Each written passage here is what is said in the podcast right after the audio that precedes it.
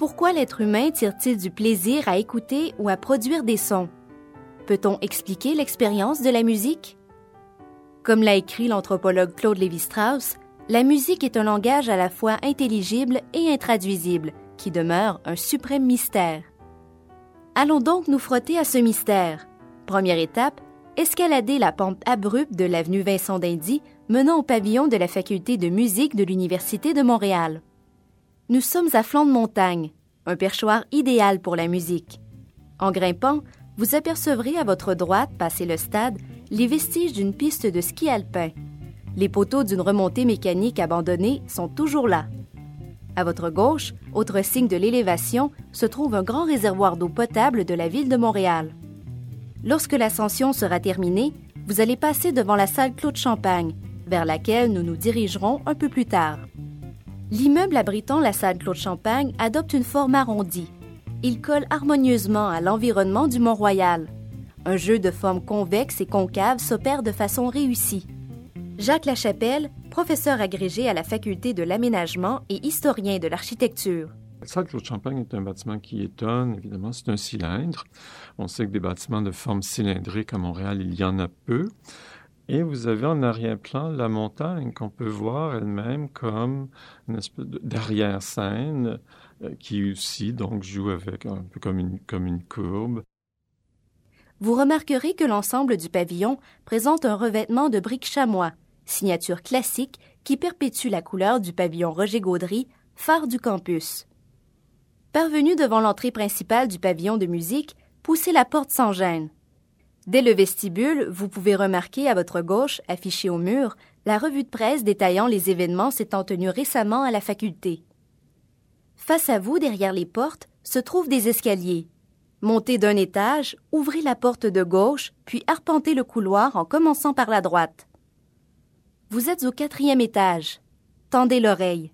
Vous entendez ce que l'on n'entend nulle part ailleurs sur le campus. Du piano, des cordes, des airs de flûte, des percussions, des voix. Partout dans les couloirs de ce pavillon très habité, vous entendrez, provenant de différents locaux, des bribes de répétitions se conjuguant et se faisant écho sans fin. Vous entrez dans un monde de création et de dévouement à la musique. Ayant débuté du côté droit, vous découvrirez à l'extrémité de cet étage la salle Serge Garant, qui accueille de nombreux concerts. Montez encore d'un étage par les escaliers qui se trouvent près de l'entrée de la salle. Laissez-vous de nouveau guider par les éclats de musique qui jaillissent au fil des pas. Sur les babillards s'affichent des instruments à vendre, des cours personnalisés, des offres d'emploi pour ténors ou sopranos et des concerts donnés à la faculté. Peut-être voudrez-vous prendre en note quelques dates. Tandis que vous poursuivez votre exploration des étages supérieurs, remontons un peu le temps. La faculté de musique est fondée en mille neuf cent cinquante. À l'origine, elle a une vocation religieuse. Elle doit notamment assurer la formation des maîtres de chapelle. Dans le corpus enseigné, l'orgue, le chant grégorien et le chant choral ont la part du lion.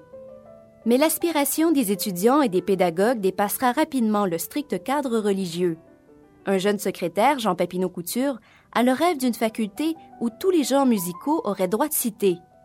Avec l'appui du doyen Clément Morin, Papineau-Couture établit de grandes orientations et désaffilie l'établissement du système religieux. Sous son impulsion, des cours d'acoustique et d'analyse musicale, des cours sur les instruments anciens et d'autres encore s'ajoutent au programme. La faculté emménage en mille neuf cent soixante et un dans l'immeuble actuel, dessiné par l'architecte Félix Racicot pour le compte des Sœurs des Saints-Noms de Jésus et de Marie. La Révolution tranquille, la création du ministère de l'Éducation et l'arrivée des jeunes musiciens du baby-boom façonnent la faculté qui s'ouvre davantage à la créativité et à la découverte. Les années soixante-dix verront la faculté poursuivre dans cette veine et fonder son propre orchestre. Les années quatre-vingt sont pour l'essentiel marquées par les difficultés résultant de la récession. L'esprit musical en souffrira. Mais le moral est de retour au tournant des années quatre-vingt-dix. La faculté s'investit avec passion dans le champ de la musicologie, touchant à la sémiologie et même à l'ethnomusicologie. La faculté s'internationalise, approfondit le volet de la composition, adopte les nouvelles technologies et crée sa propre étiquette de disque. Aujourd'hui, la faculté de musique de l'U D M est l'une des plus grandes écoles de musique de la francophonie. Elle rayonne par le talent de ses enseignants et de ses sept cent cinquante étudiants, comme par le savoir musicologique qu'elle cultive. Pas étonnant que la faculté soit un lieu de diffusion effervescent qui compte trois salles de concert où sont présentées annuellement plus de six cents activités.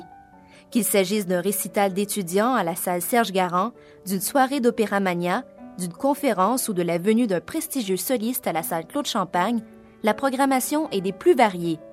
Musique baroque, classique, contemporaine, électroacoustique, jazz ou musique du monde, il y a toujours un artiste à découvrir, une œuvre inédite à apprécier pour le plus grand plaisir des mélomanes.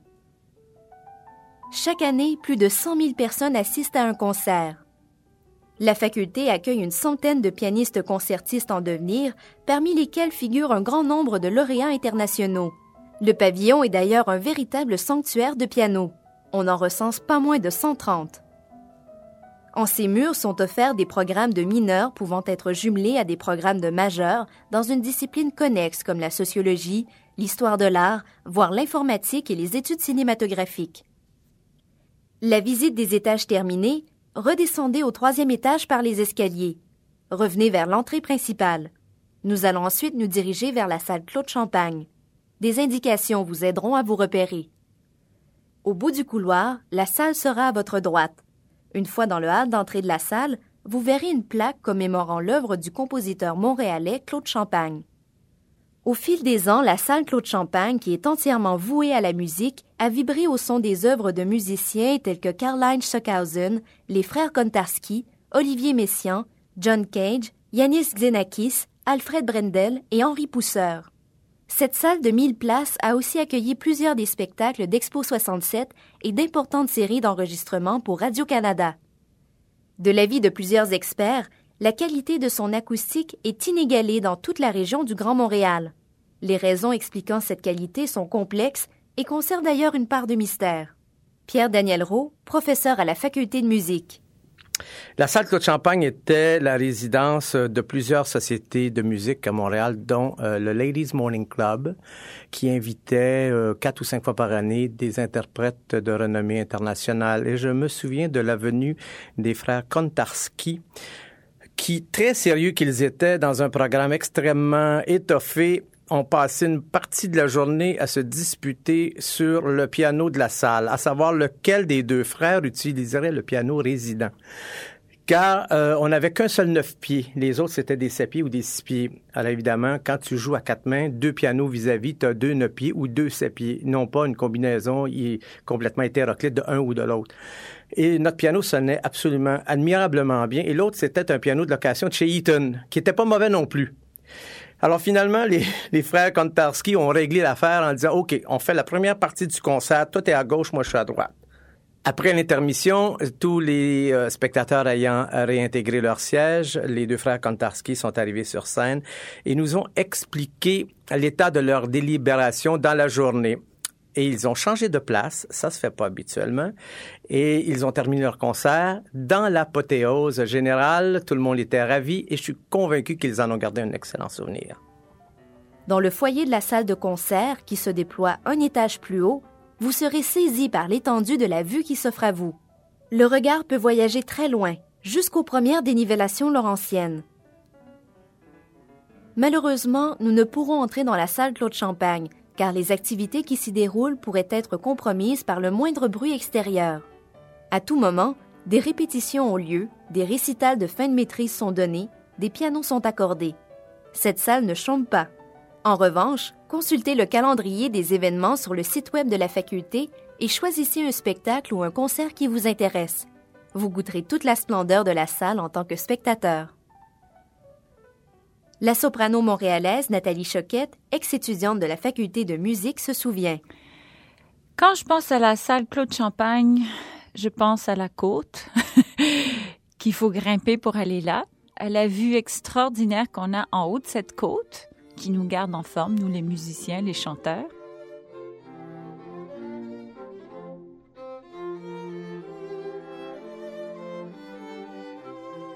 Bien, j'ai eu le bonheur de faire résonner dans cette merveilleuse salle Claude-Champagne des airs de la Traviata, de Madame Butterfly, de euh, beaucoup de Puccini, de Turandot. Et, euh, ah oui, donc quand ça vibre là, on, on a vraiment envie de se, de se donner à cent pour cent.